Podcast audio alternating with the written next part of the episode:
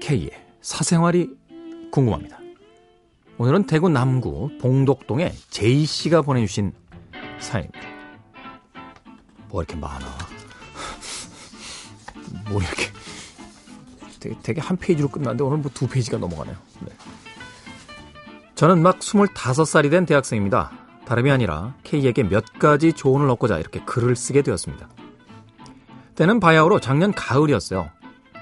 제가 전공하는 작품 발표회 때문에 전공 공부도 제대로 못하고 며칠간 밤을 새는 도중 친구에게로부터 하나의 메시지가 도착했습니다. 여자 소개받을래?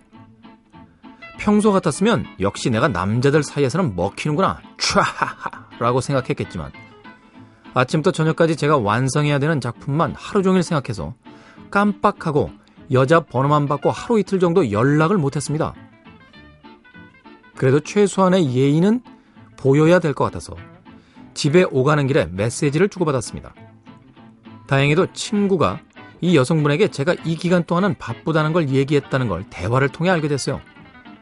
그래서 크게 신경은 안 쓰고 이틀에 한 번 정도 안부를 묻는 간단한 메시지만 주고받았습니다. 그리고 일주일 정도 지난 뒤 밤낮이 바뀐 것이 정상으로 돌아오고 잠시나마 음료수를 먹으며 하늘에 구름을 볼 여유가 생길 쯤 이제 그녀와 만나야겠다고 생각했습니다. 하늘이 열심히 인생을 사는 자에게 복을 주는구나. 라고 외치며 소개팅녀를 만나러 갔어요. 저는 언제나 다짐하기를 사람은 됨됨이가 중요하다. 외모는 껍데기에 불과하다. 이렇게 생각하고 말입니다. 이러한 생각을 가지고 그 여성분과 커피를 마시면서 이런저런 얘기를 나누었어요. 제가 말을 잘하는 편은 아니지만 그래도 여성분도 저에게 대화를 맞춰주려고 하고 리액션도 좋았습니다. 느낌은 정말 좋았어요. 이번에는 모태솔로를 탈출할 수 있겠다 하는 어느 정도 확신도 들었습니다. 그리고 헤어지고 난 뒤 저녁 늦게 먼저 전화까지 왔어요. 하하하 게임 오버 아니겠습니까? 근데 문제는 지금부터 시작이었습니다. 이 여성분과 일주일에 한 번 정도 소개팅 포함해서 총 3번을 만났는데 실제로 보지 않고 전화통화나 메시지를 주고받을 때는 정말 가슴이 떨리고 했는데 막상 만나서는 그렇지가 않다는 겁니다. 만날 때는 뭔가 제 마음이 식는다는 그런 느낌? 똑똑하신 K는 무슨 뜻인지 알고 계실 거라 믿습니다. 전 그 여성분의 껍데기가 중요했었다는 것을 그제서야 깨달았다는 겁니다. 이분이 진짜.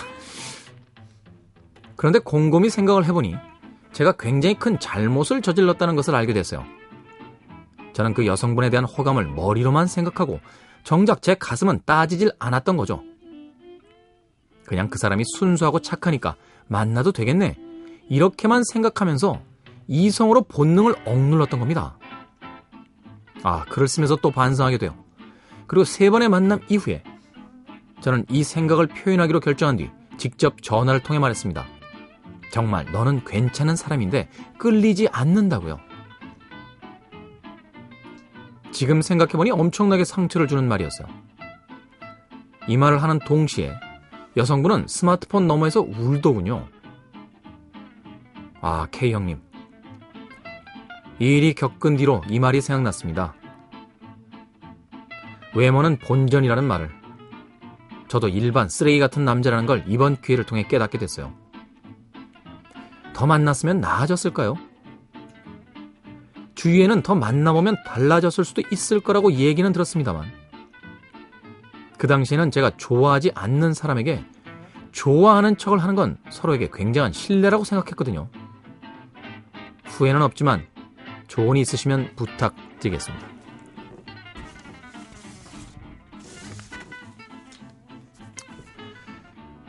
조언이 없습니다. 하나 또 배우신 거예요. 그리고 또 하나 후회할 일을 만드신 거고요.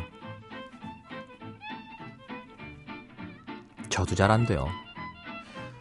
어떻게 하면 상대에게 상처를 주지 않고 아름답게 이별할 수 있을까요?